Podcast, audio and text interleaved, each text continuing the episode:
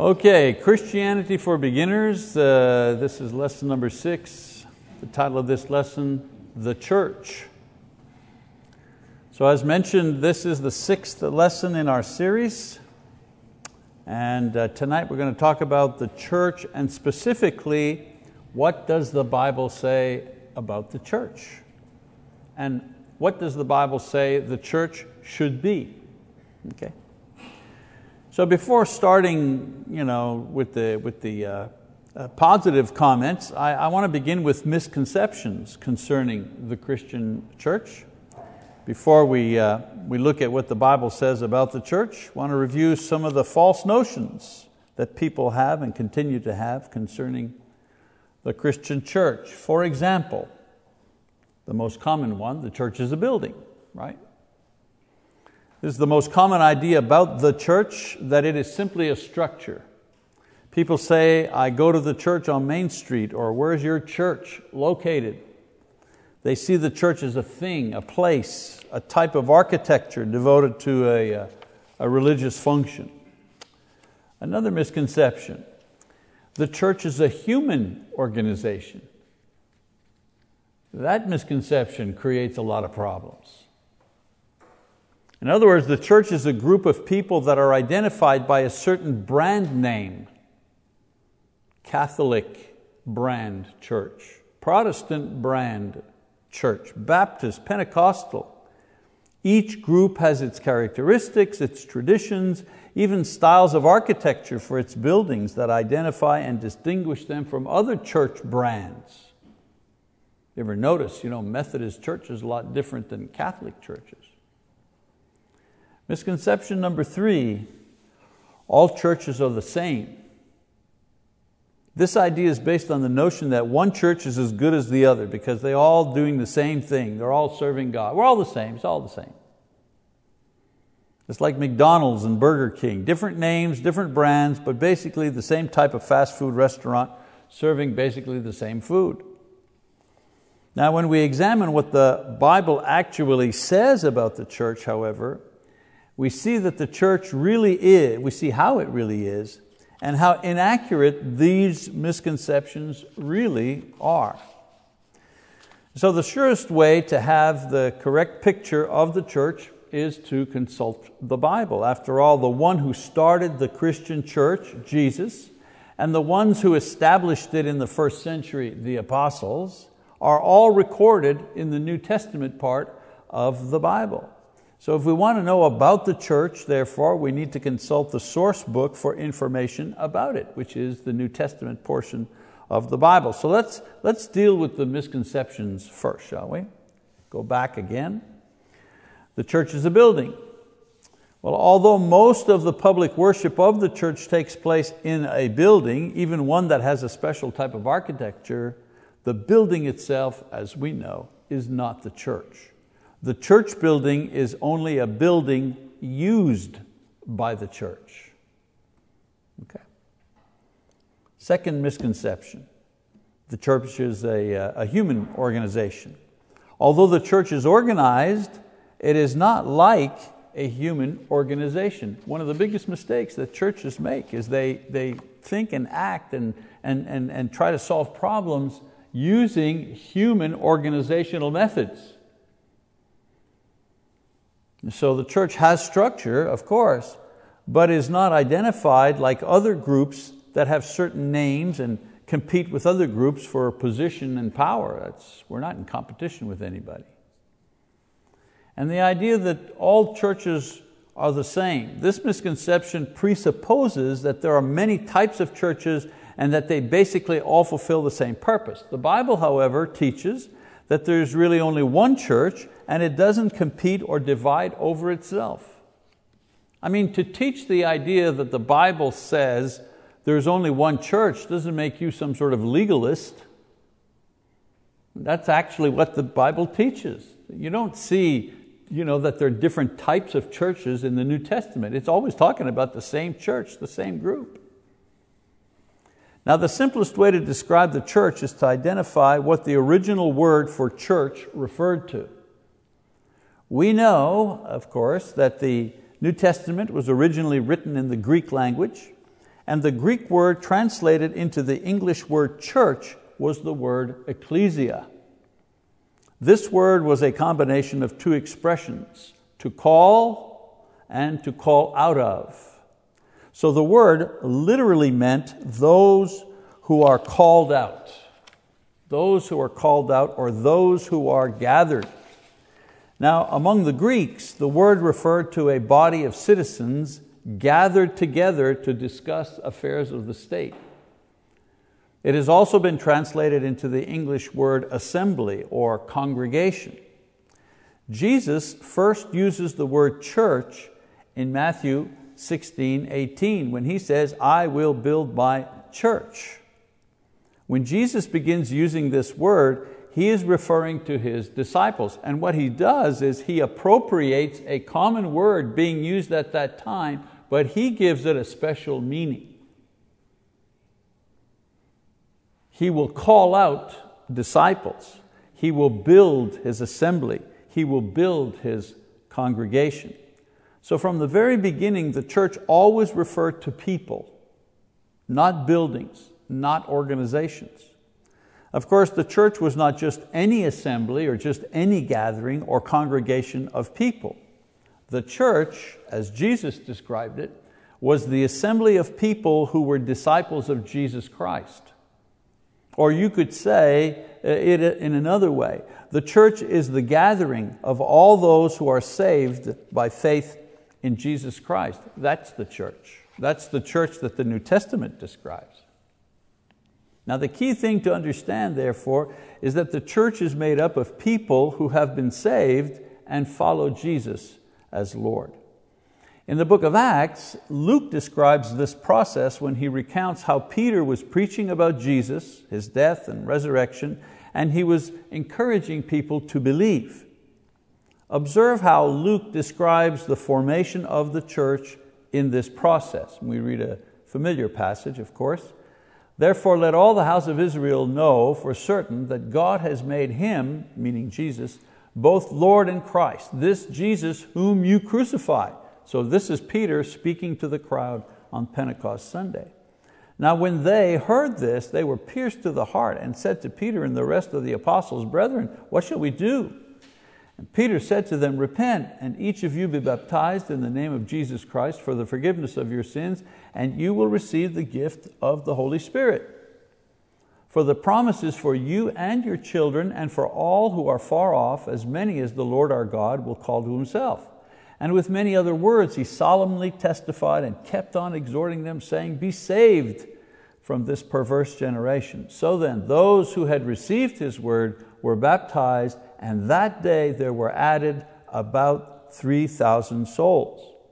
So note how people became members of the church according to the New Testament. First, the gospel was preached. The story of Jesus, why He came, His death, what significance it had, His burial, His resurrection, and His instructions to His followers. So the gospel is preached. Then those who believe express that faith by repenting and being baptized. They're saved, just as Jesus said they would be in Mark 16:16. He said, "Those who believe and are baptized will be saved." Peter gets up and he preaches and he says, "Save yourselves from this perverse generation." And what do? Well, they repent and they're baptized. Exactly the instructions that Jesus gave the apostles in Mark 16. The apostles follow through with those instructions in Acts 2:38 when Peter begins to preach. And then, very interestingly, it says, they are added. It says, and that day there were added about 3,000 souls. That means in the crowd, 3,000 of those people came forward and were baptized. So they were added, meaning they were joined to something. Well, what were they joined to? Well, they were joined to the existing assembly, the church, who had already been saved. So the church, not a building, not even a quote organization that you can join, not one of many, but a group of people who have been called out of disbelief to belief in Jesus Christ and have assembled together as one group. Now, this group exists on a worldwide basis, The people who have believed in Jesus, having heard the gospel in Mandarin, living in China, who were baptized over there, who will never come over here, probably. Along with the people who are in Nigeria, who heard the gospel and they were baptized, along with the people in New Zealand and Uruguay and Iceland and New York City and Oklahoma, all of these people, different language, different culture, different background, all did the same thing in respect to the gospel. They believed that Jesus was the Son of God, and they expressed their faith by repenting of their sins and were baptized. All those people all over the world who don't know each other, but who have obeyed the gospel, have become part of the church. They were added to the church. And then, of course, on a smaller scale, Christians who gather in a local congregation in various places for worship and service, these people are also the church. At its most basic level, however, the church in the Bible refers to those who are saved by faith in Jesus Christ and who obey His word as faithful disciples. And this is the church.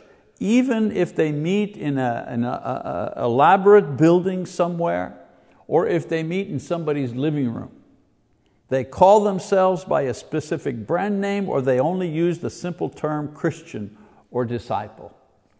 If you are a faithful follower of Jesus, you have been automatically added to His church, His assembly, His congregation. That's not exactly what a lot of people think or teach. A lot of people say, well, if you're not part of our brand, then you don't count. You're not part of that. But we're not the ones that make the criteria for who is added to the church. Jesus has made that criteria and has given it to us in the New Testament. And notice, He adds. The Lord adds. We don't add. Now, even though the basic concept of the church is simple, how it functions and the role it plays in God's plan is complex, and it's quite an exalted thing. People who say, well, I'm a believer, but I don't need the church. Whenever anyone says that to me, oh yeah, but I don't need the church, not important, the one thing I am absolutely sure of that person, because of what they said, is that they've never read the New Testament. They haven't read it carefully when they say things like that. In the New Testament, there are literally dozens of metaphors used to describe the church and how God sees its position and attributes in the spiritual realm. Now, I've chosen 20 of these, to highlight the value and the beauty God accords to the assembly or the congregation or the church, all the same thing, right? And I've put these in the order that they appear in the Bible. And I'm not going to explain every one, I'm just going to list them and read them for you, okay? So the first 5, imagery of the church in the Bible. Kingdom of heaven, Matthew 3:2. Kingdom of God, Matthew 6:33. Church of God, Acts 20:28. Church of Christ, Romans 16:16. God's field, 1 Corinthians 3:9. All of these expressions, metaphors for the church. God's building, 1 Corinthians 3:9. Heavenly Jerusalem, Galatians 4:26. Israel of God, Galatians 6:16. Body of Christ, Ephesians 1:22 and 3. Holy temple, Ephesians 2:21. Dwelling where God lives, Ephesians 2:2. Household of God, 1 Timothy 3:15. Pillar and ground of the truth, again, 1 Timothy 3:15. Mount Zion, Hebrews 12:22. City of the living God, Hebrews 12:22. Church of the firstborn, Hebrews 12:23. Flock of God, 1 Peter 5:2. Golden lampstand, Revelation 1:21. The New Jerusalem, Revelation 21:2, bride and wife of the Lamb, Revelation 21:9. That's 20. There are more. I just picked 20. So at its most basic level, the church is the gathering of all those who are saved by Christ. But God also has an exalted view and function for the church, which reflects its importance and key role in accomplishing God's will. Every one of these terms that describes the church describes a facet of the church, okay? Or a reason for its being, or a way that it serves, or a way that God sees it, or a quality of its existence. Every expression, always about the church, but always something different, expressing something different. Note that these images are not meant to be brand names. They're not meant to be brand names. You can call your church on the sign in front, Church of the Firstborn, and you would be biblically correct, just like we say Church of Christ. We're biblically correct, Romans 16:16, because the name that we choose to identify our assembly is found in the Bible. If the Bible can call the assembly the Church of Christ, well, then we can do so too. But remember, the Bible also refers to the assembly as the Church of the Firstborn. We could take down that sign and tomorrow put up a sign, Church of the Firstborn, and Or we could put up the New Jerusalem Church. You see what I'm saying? But these things are not designed to be brand names. That's the point I'm trying to make. They're meant to demonstrate different facets of the church in the eyes of God. All right, so a couple of metaphors there. As I say, I could go on for hours describing the significance of each of these names and references, but suffice to say that they demonstrate the unique and spiritual character and gifts shared by each individual who makes up the church that Jesus builds. All right, if you were to drive down any major street in any city, you would soon notice that contrary to what the Bible teaches, just what the Bible teaches that we've looked at so far, there are many types of churches, not just one church, as the Bible teaches. There are several reasons for this phenomenon. I remember when I was first converted in Canada, and so a couple of years after my conversion, I traveled down to the United States, southern United States, and we would drive, and I had never been, I'd never been to the United States before.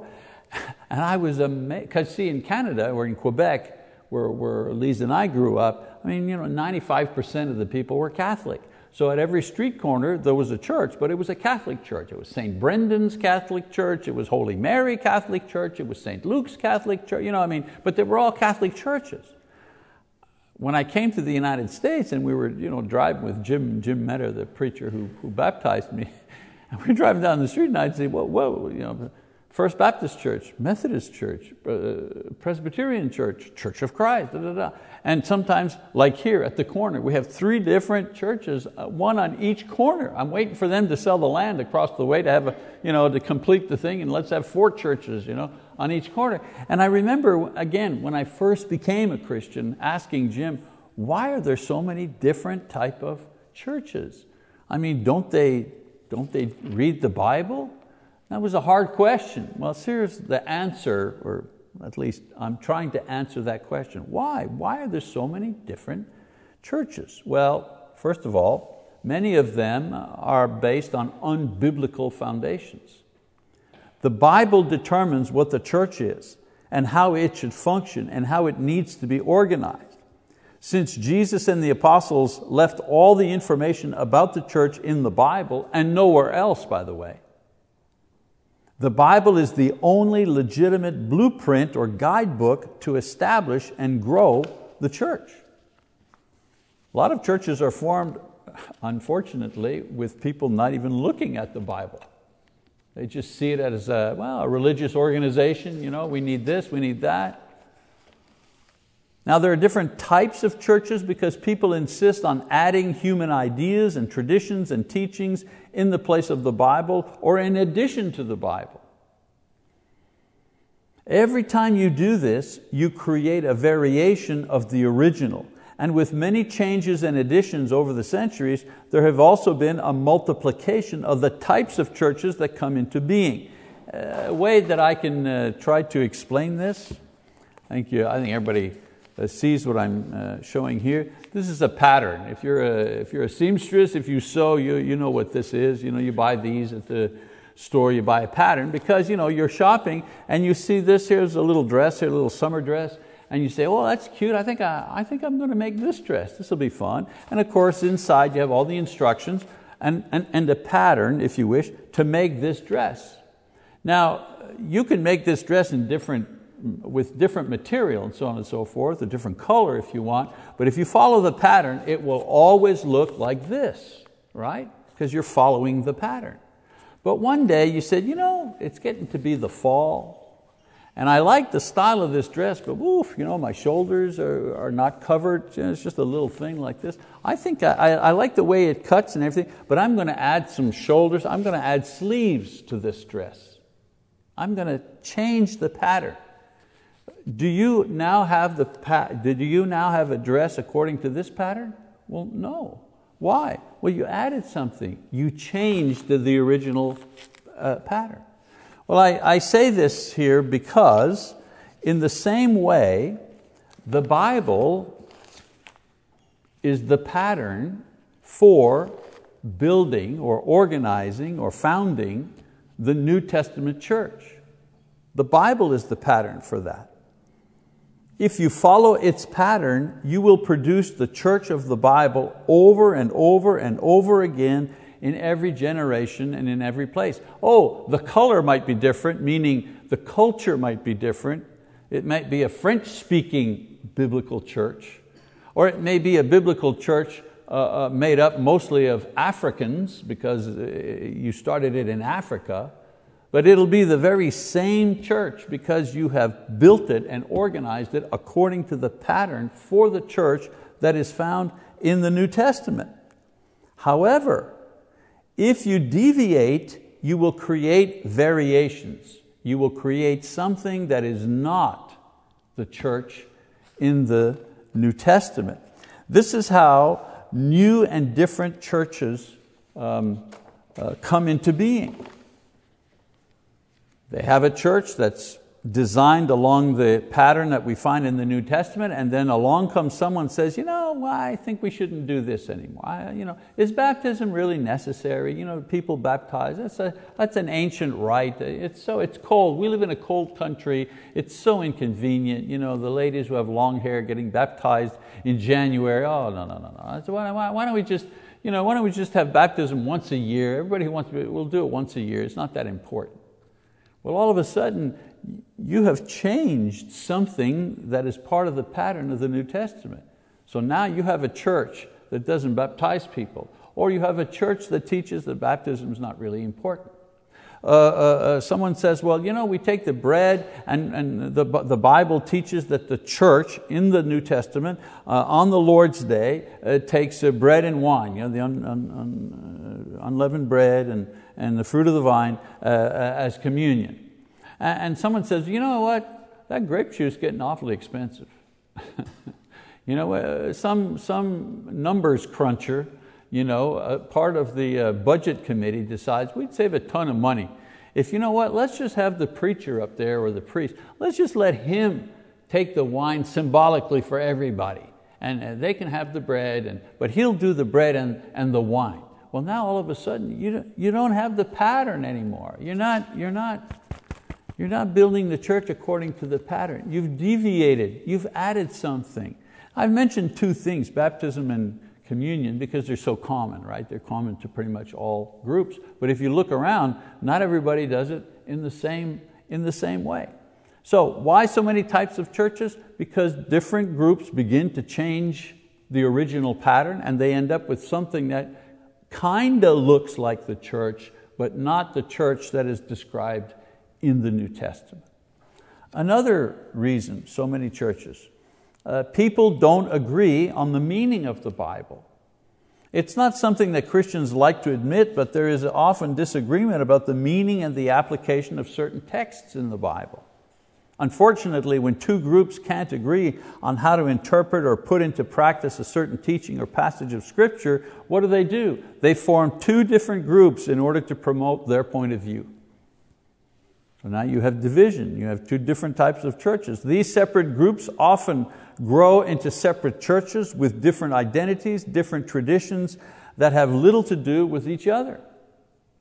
This is why you have hundreds of different types of groups, all claiming to be the church, but having different practices and points of view on a variety of issues. I believe that Jesus knew enough about human nature to know that this type of thing would eventually happen in the church that He was creating during His time on earth. This is why at the very beginning of the formation of the church, as He was calling out the very first disciples, He prayed for unity among His followers. He prayed, as we see on the slide, John 17, "Holy Father, keep them in your name, the name which you have given me, that they may be one as we are." Jesus prayed for unity. Imagine, long before the church was actually formed, He was praying for unity. Why? Because He knew unity would be difficult to maintain.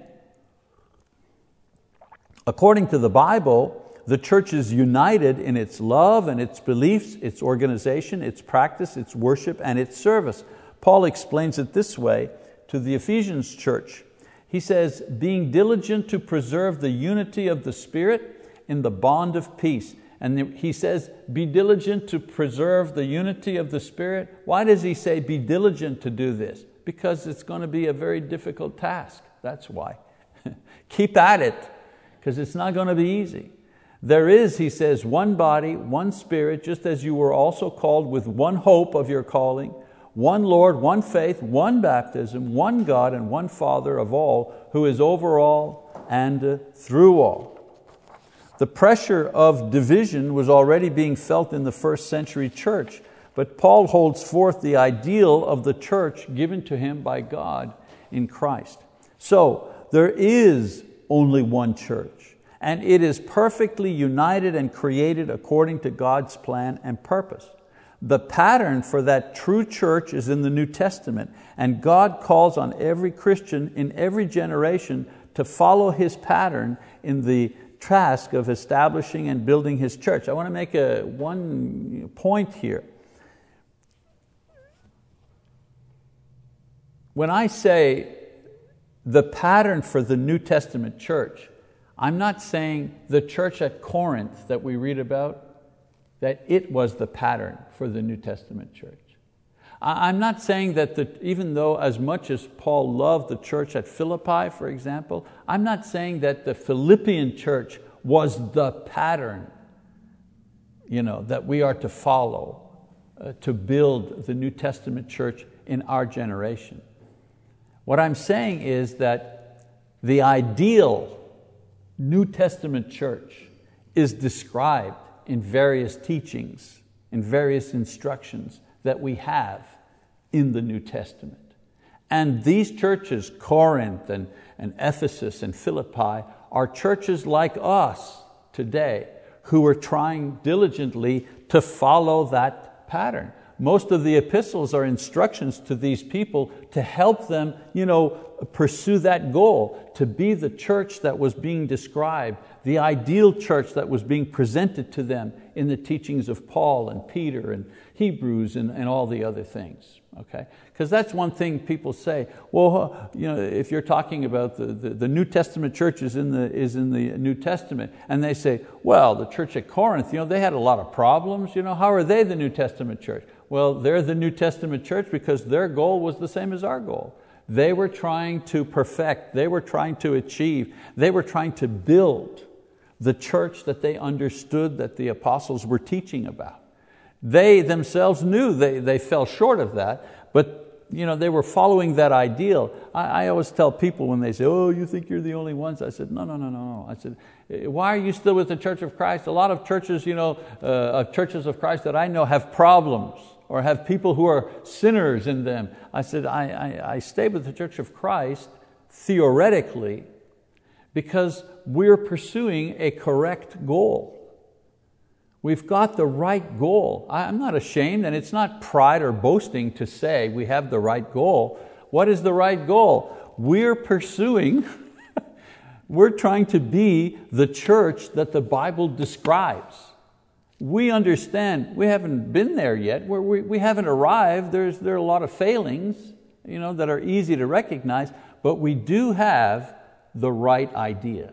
We do have the right goal. We are pursuing a biblical objective in a biblical way, even though we haven't arrived perfectly at our goal yet.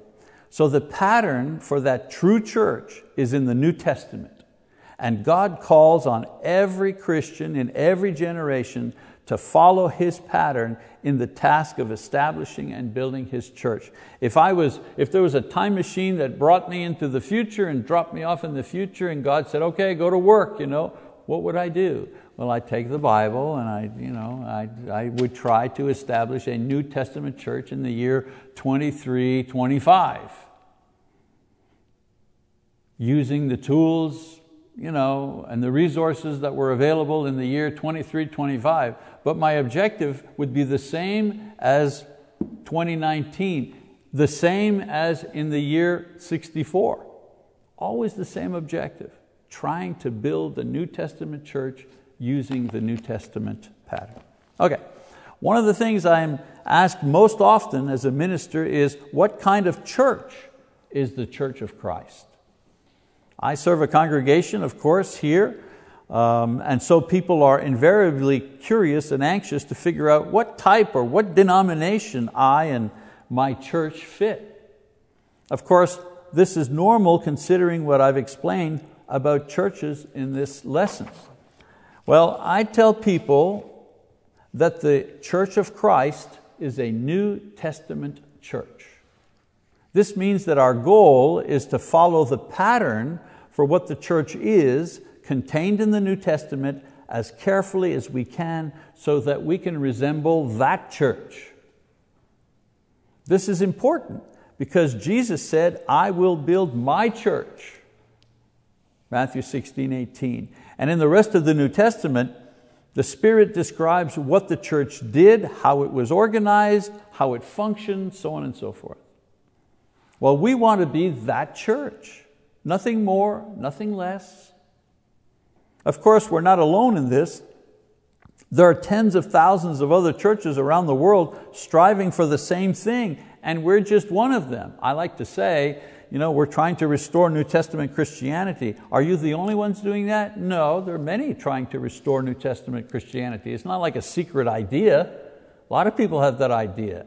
I do say, however, is that we are one of the most successful groups to do that, because our churches are everywhere in the world. You go to the church in the Philippines one day, you're on vacation in the Philippines, you're in the Philippines on business, and you look for a Church of Christ somewhere, you know, and you find one and you walk into that church and you go, hey, they're taking the communion, they're preaching they're preaching the Bible, they welcome strangers. Now here's a disclaimer. Have we achieved our goal in becoming the perfect model yet? Of course, no. And why? Well, we don't understand everything in the Scripture yet, and we don't always agree with our brothers and sisters on everything. And we're sinners and imperfect people who don't always do the things that we do understand. But here's the motivation and encouragement to keep on going. This is the right target to shoot for as far as church is concerned. Using only God's word to produce God's church. This is what a New Testament church does and how it is different than other churches. People say, how are you different from the church across the street, our friends at the First Baptist Church? How are we different than them? This class that I'm giving tonight, we're talking about, they don't have this class. This class doesn't get taught over there. And I'm not criticizing them, I'm just telling you, this is not a theological objective of our friends across the street or our friends across the street there. This is not a theological objective of that group. They do not articulate the idea that one of their main goals is to establish the church according to the New Testament. That's not something that's part of their religious conversation. So When you visit a Church of Christ, realize that you are in an assembly that tries to support all of its teachings and practices with the teachings and practices of the church found in the New Testament. No additions, no changes. We believe that this is the only way to accomplish the three main goals of the church given to it by Jesus. Goal number one, to reach and save the lost, Matthew 28. Goal number two, to build His church, right? Matthew 16, 18. But here's the key, to build His church His way. Not to build the church my way, to build the church His way. And He has provided us instructions for how He wants that done. And thirdly, to create and maintain unity in the church. So if you're not in the church, of course, here I pretty much know everybody, but people watching online, if you're not in the church, you don't join the church. The Lord adds you to the church when you respond to the gospel through repentance and baptism. Well, just one lesson on the church is not a whole lot, but I wanted to kind of underscore the idea of who we are in the Church of Christ. We are New Testament churches, trying to establish the New Testament church according to the teachings of the New Testament. Easy to say, not always easy to do, but at least that's our target. All right, next lesson, and which will be the last in this series, Christianity for Beginners, will be the Christian lifestyle. Okay, that's the lesson for tonight. Thank you for your attention.